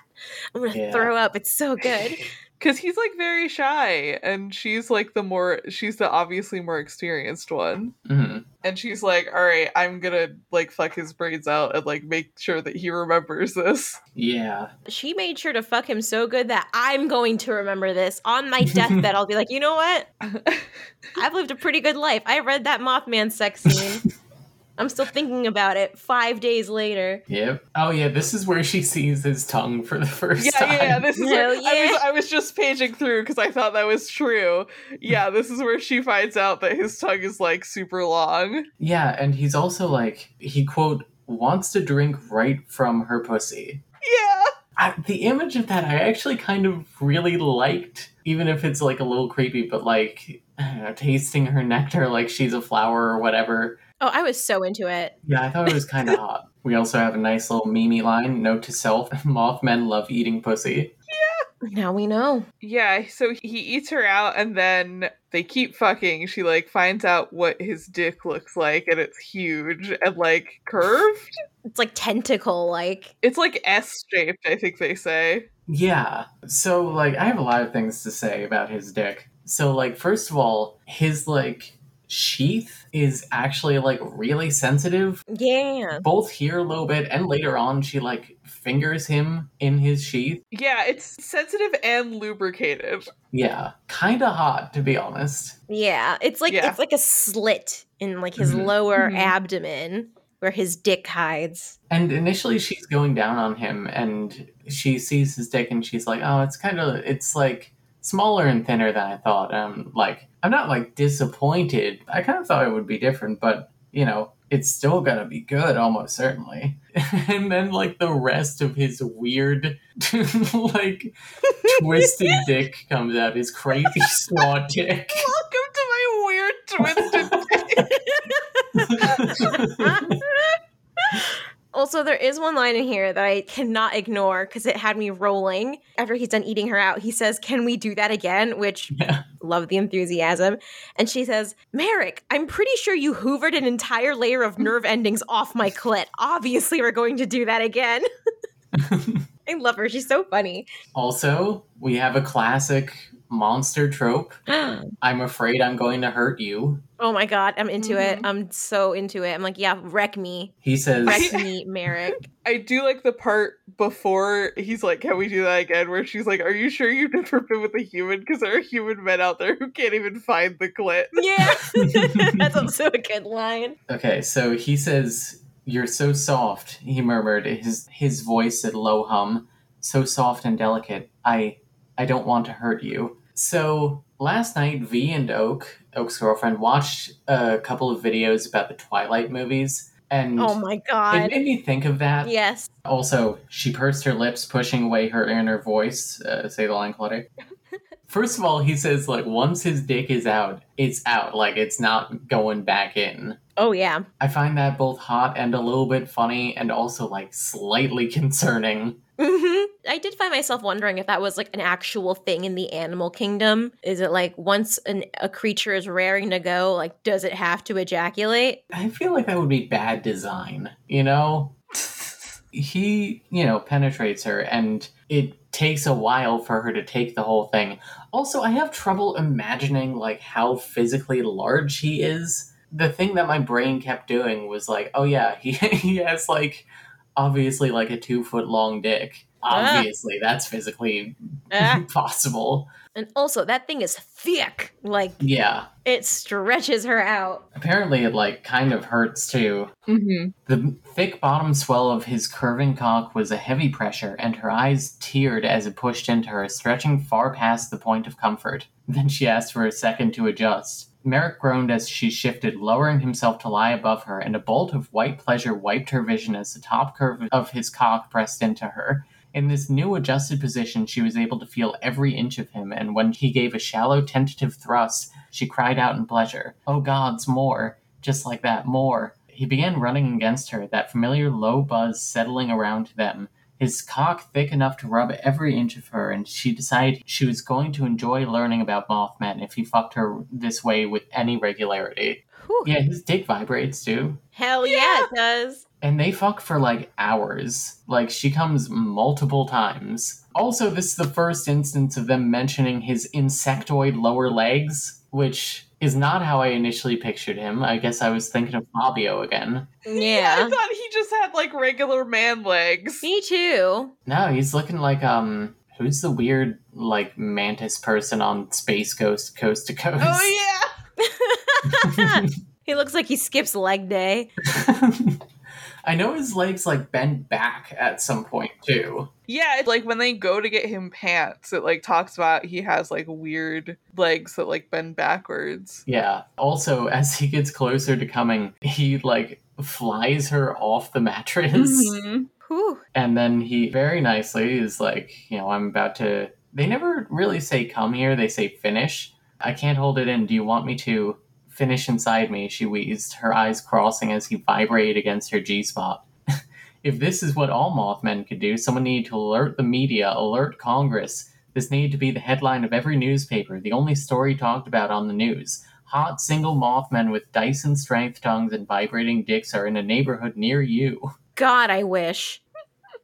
First of all, he like bites her neck when he comes hot, Mhm. and he comes like a gallon. yeah. Yeah, like a crazy amount. Like the next day, she is still like leaking Mm-hmm. That's crazy. for like the entire next day, too. That doesn't seem physically possible. I know I don't own a vagina yet, but that doesn't seem physically possible to happen.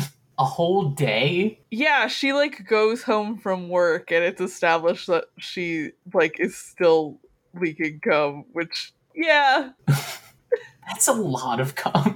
I mean, like you, it it could happen.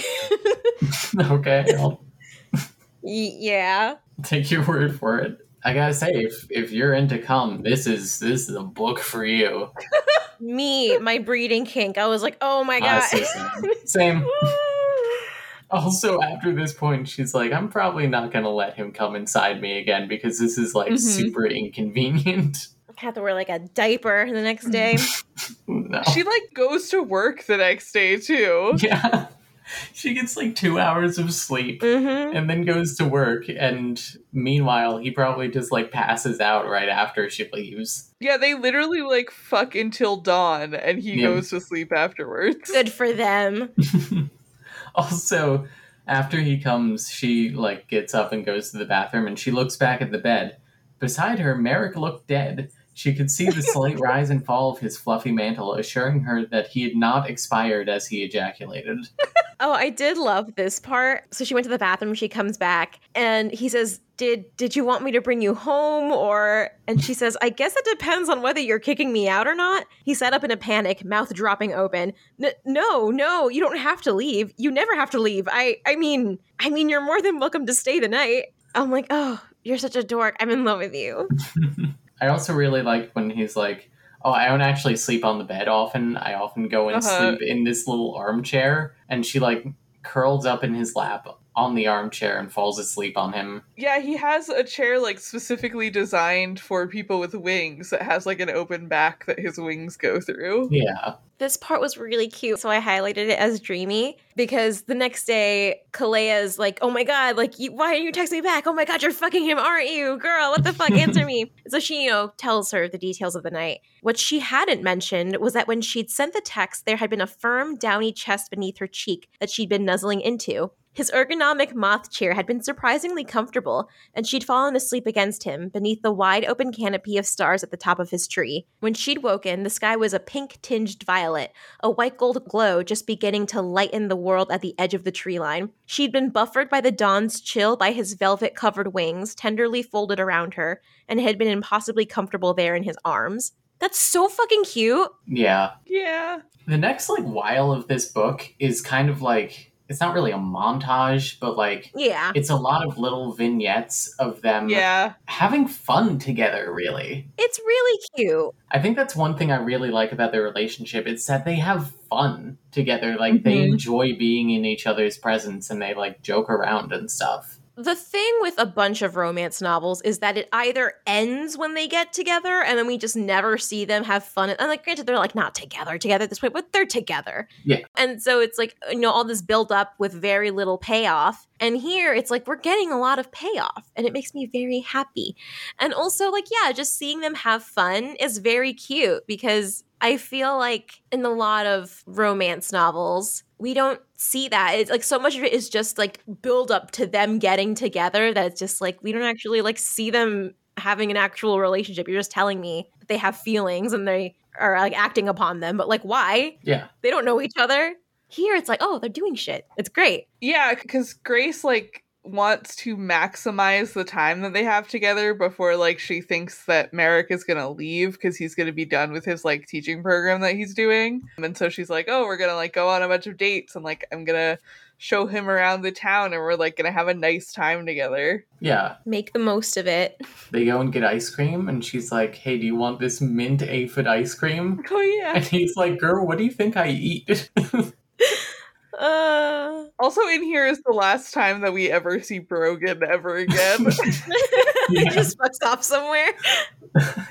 Oh, also her boss, like either the next day or the day after they have sex, is like, "Hey, you know, if you told me that the scientist coming by was your boyfriend, I would have gone a little bit easier on him." yeah, it's it's the day after because that's that's like the last time that we see Brogan because they're talking about how Merrick wanted them to like do a butterfly garden Mhm. and Grace like sticks up for the idea and is like, oh yeah, like that would be a big sell for us. Like we could do this, this, and this, and then she like admits that she's dating Merrick. I think. yeah, I love how much she loves her job. Yeah, Yeah. it's nice. I always like seeing our female leads with like fun jobs also. Yeah, And I think this falls into that category. yeah, Because they say at one point that she like used to be a wedding planner, and then when she moved, she kind of like applied for a nebulous job at the farm and was like, "I'm just gonna make this into an event planner role, basically."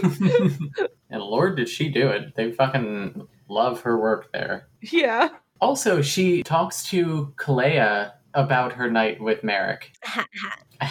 Without me. Without me? and she makes a point of like, he's never been with a human before. I don't know if he's been with anyone before. I could have just taken this little Mothman's virginity. That's such a big responsibility. Yeah. It's so funny. They never really confirm or deny whether he's a virgin. Nope. I feel like he fucks. Like he had to have fucked before, like back in his college days. Yeah, I feel like he has to have, but he's like definitely inexperienced. Yeah. yeah. Or he's at least not fucked a human before. How different could it be? I mean, like, with moth people, I guess it's one thing. But, like, it seems that most of the species are, like, humanoid esque, even the moth people. But, like, I just constantly have questions about the sexual reproduction of our characters. Yes. I would like to know for research.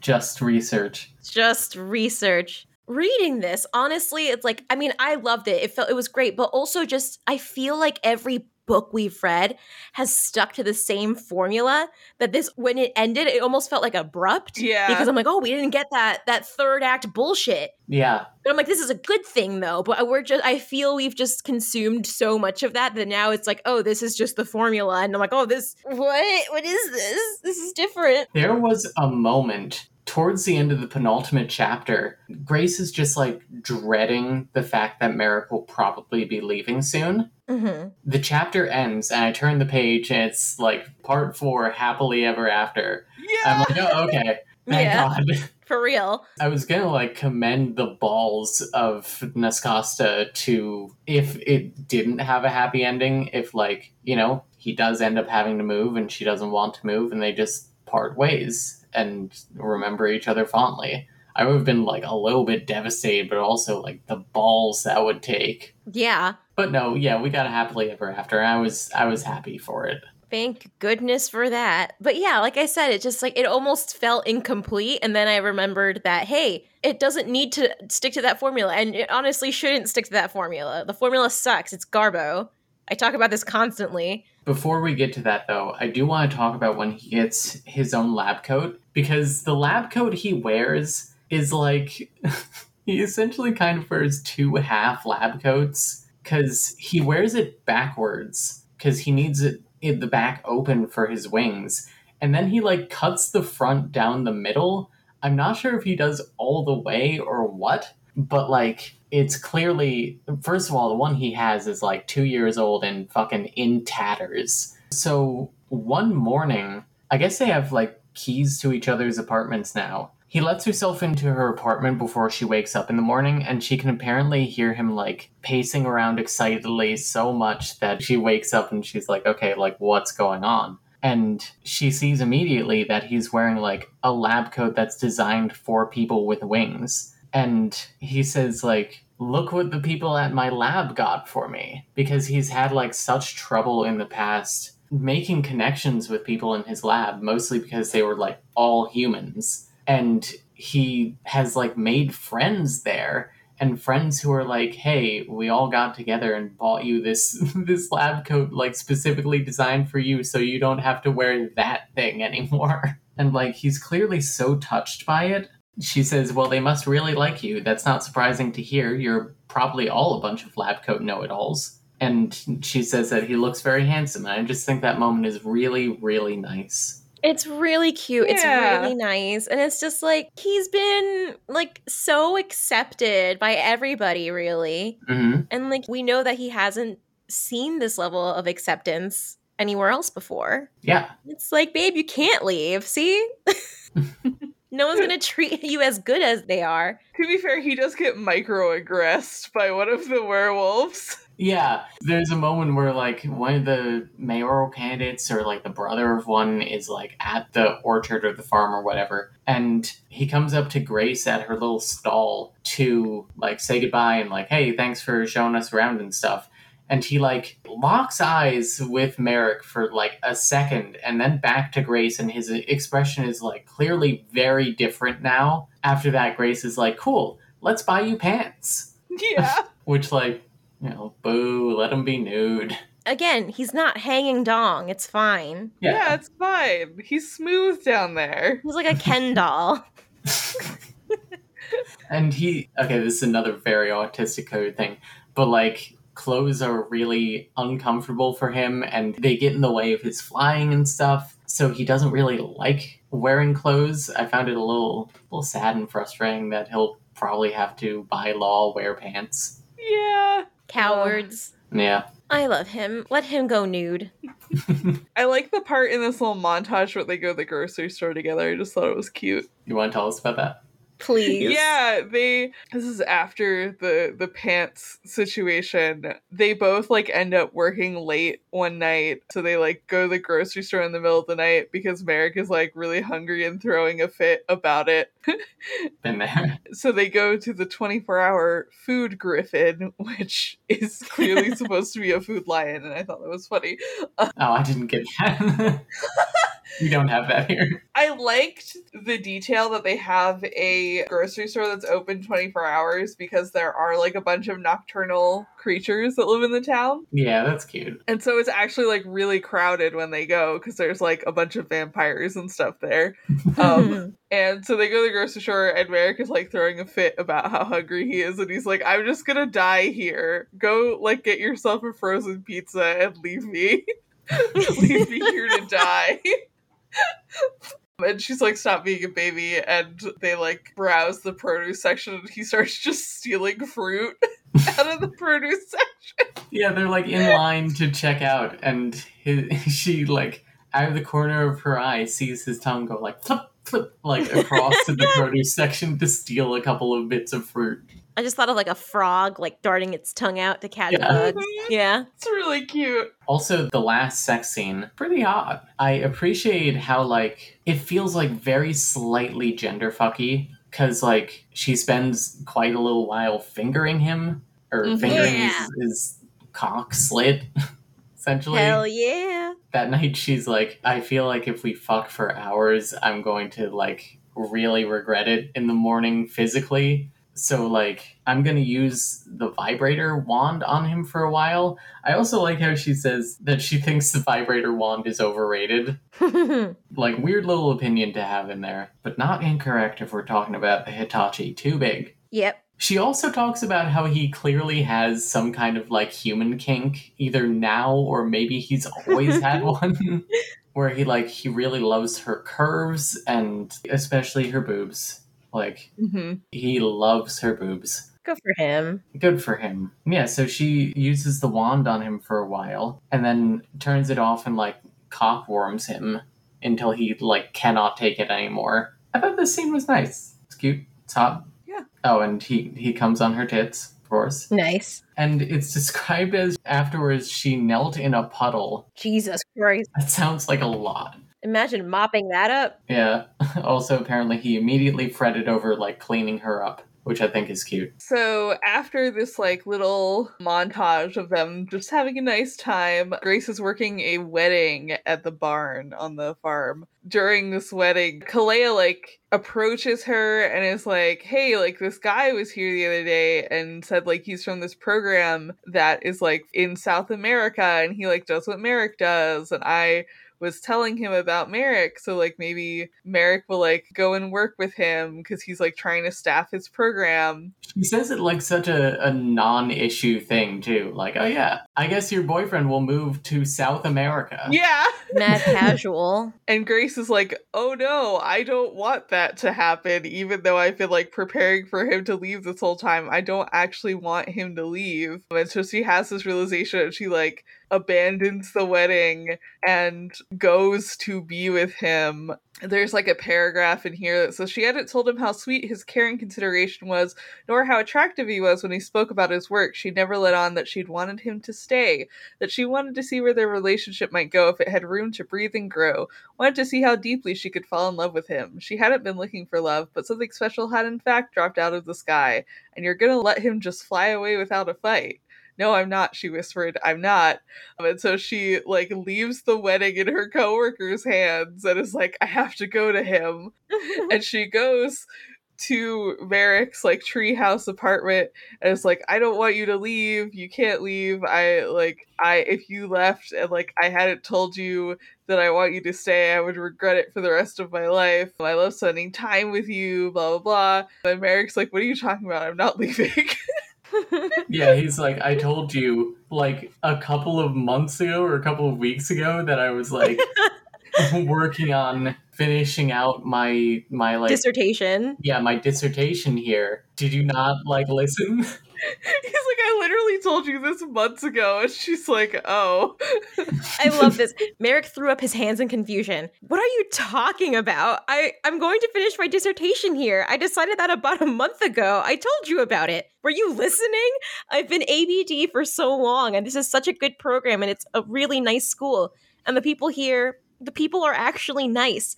I want to finish it up here and see if I can get a position. When did I tell you I was leaving? It's like, girl.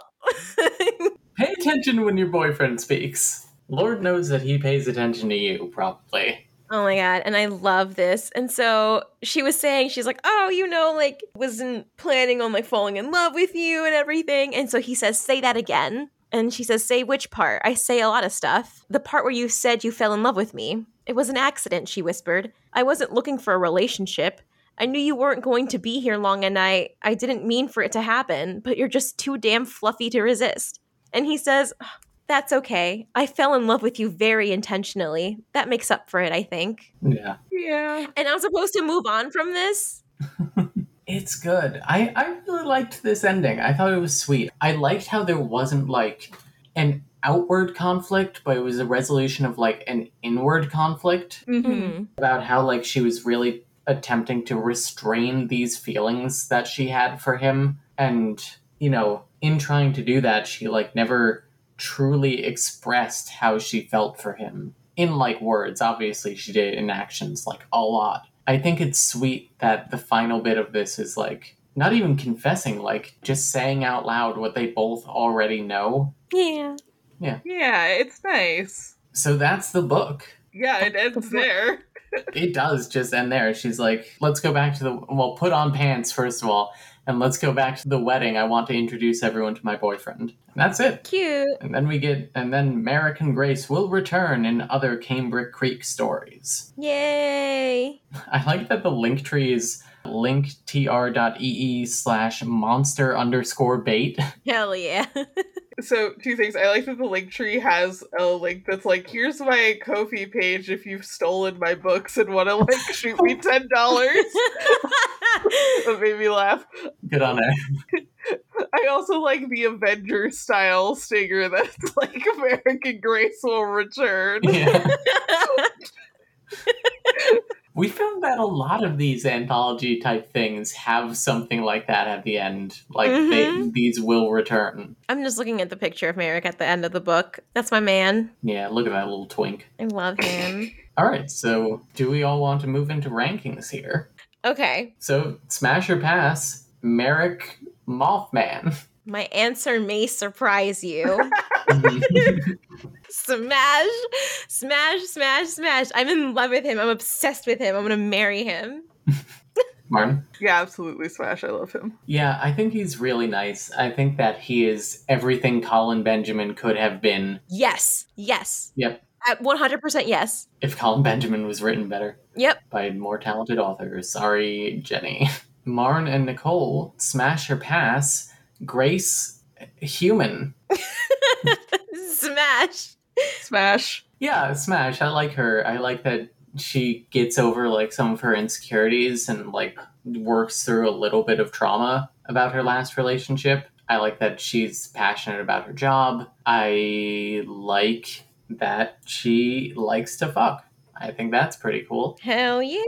Also, I like that Merrick has like a lower sex drive in a sense. Like he's always willing to like go down on her. He loves that, but he like can only really penetrate her like once or twice a month. That's just like how his species works really. And I don't know, I just thought that that was nice that they have like this kind of like imbalance in their um sexual needs, I guess, and they still make it work and have fun with it. Yeah, and I mean, she also says it works because like he would destroy her vagine and like Yeah. cervix otherwise. So it's like you know, like we're good here. All right, well, Nicole and Marn, what do you give this book for steaminess out of five? I think a five. I'm gonna give it a five. I'm giving it a five too. This book is really hot. I think it's Uh-huh. really well written. Sex scenes are like nice and long, like a nice length, Mm-hmm. very detailed, a lot of cum. a lot of cum.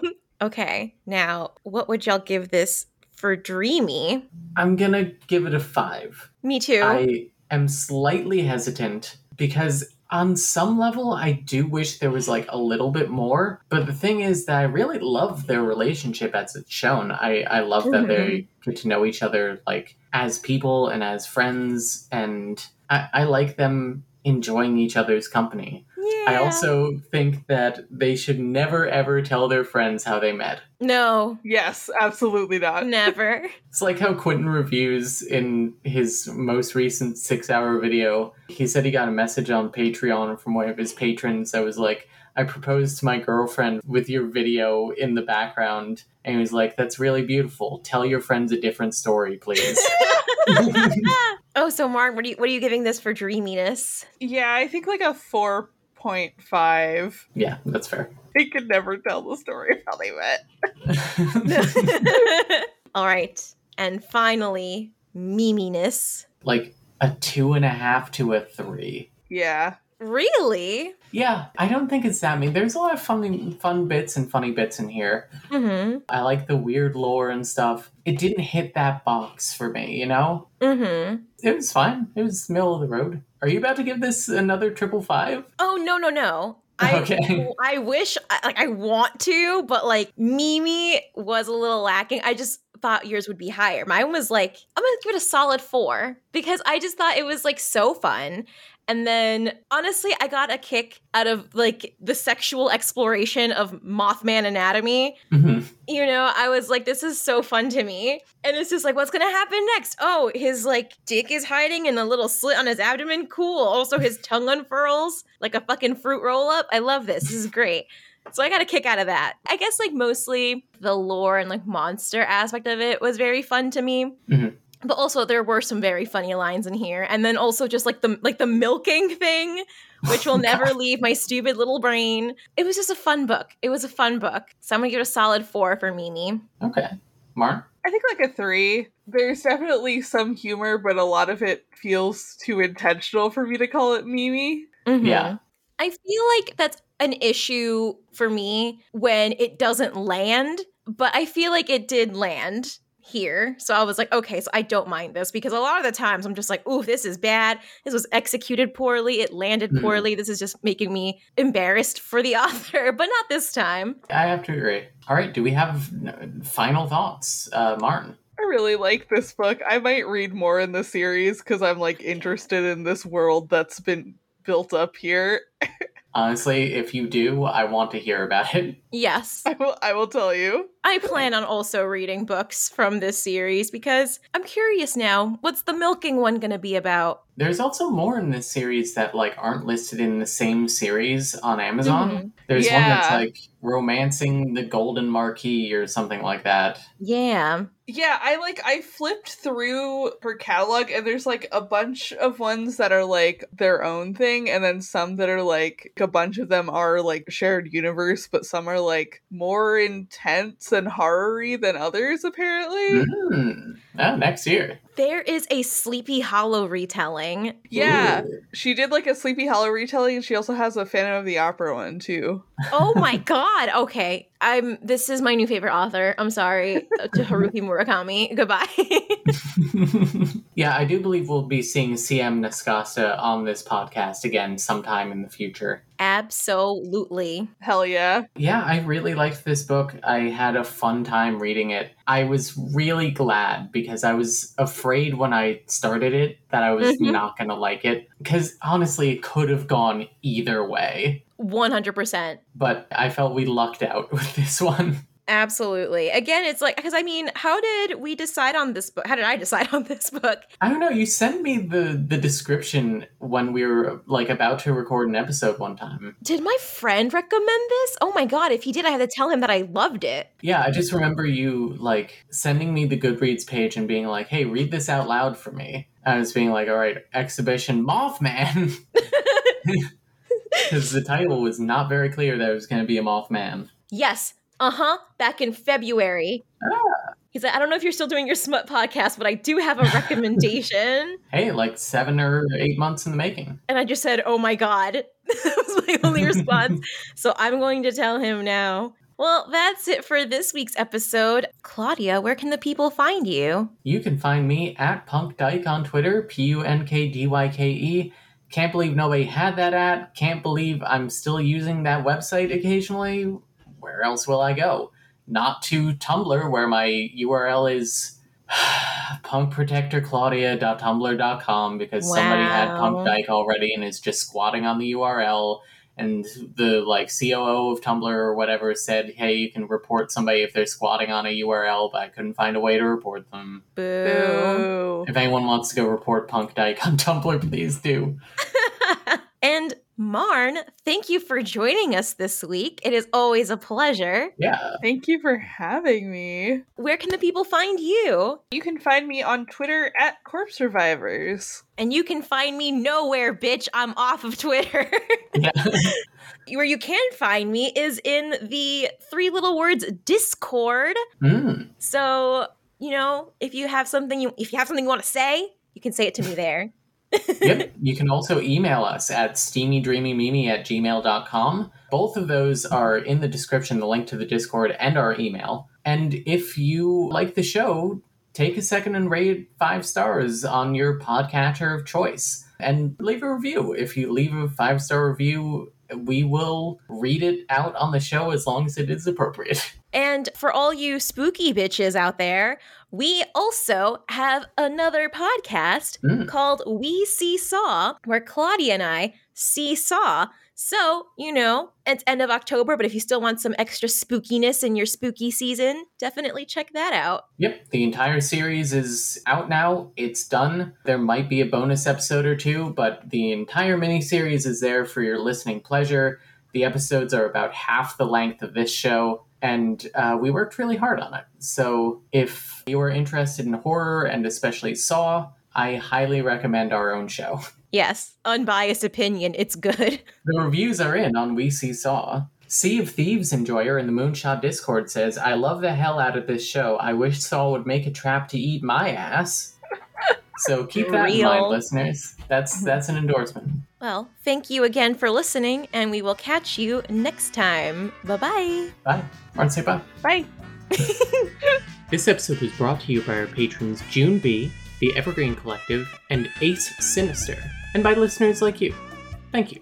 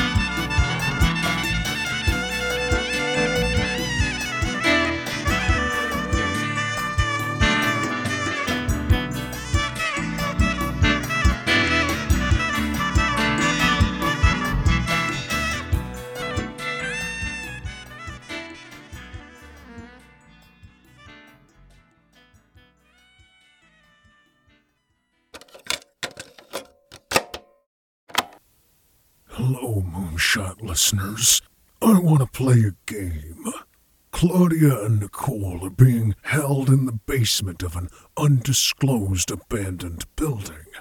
Their task is to watch every movie in the Saw franchise before the release of Saw 10 on September 29th and provide thoughtful analysis. Your challenge is to listen to them cover two Saw films a week in their new miniseries, We See Saw, every Monday and Thursday here on the Moonshot Network. Let the game begin.